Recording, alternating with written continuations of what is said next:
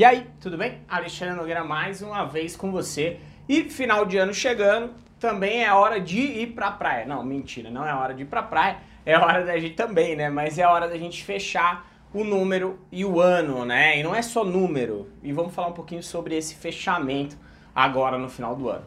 Vamos lá. Bom, antes de mais nada, antes da gente falar de fechamento, eu quero que você curta o vídeo aí se você gostar, deixa o seu like. Ao mesmo tempo, se você não está inscrito no canal, se inscreve no canal, que isso é muito importante para você ser avisado quando os nossos conteúdos saem, tá certo? E agora, vamos lá, tá? Falando um pouquinho de fechamento de ano, né? Dezembro é um mês muito importante para alguns em venda, né? Dependendo do teu nicho, acaba vendendo bastante em dezembro ou até sendo o melhor mês do ano. Mas ao mesmo tempo é um mês de reflexão.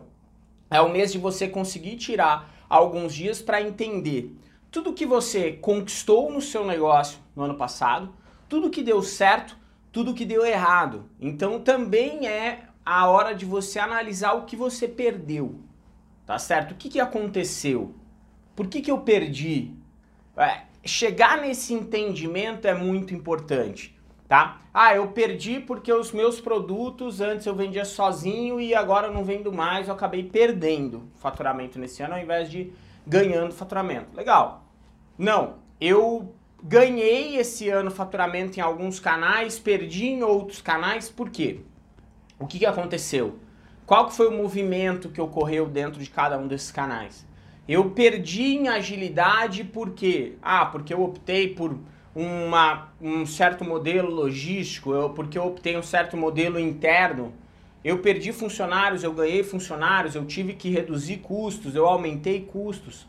Por quê?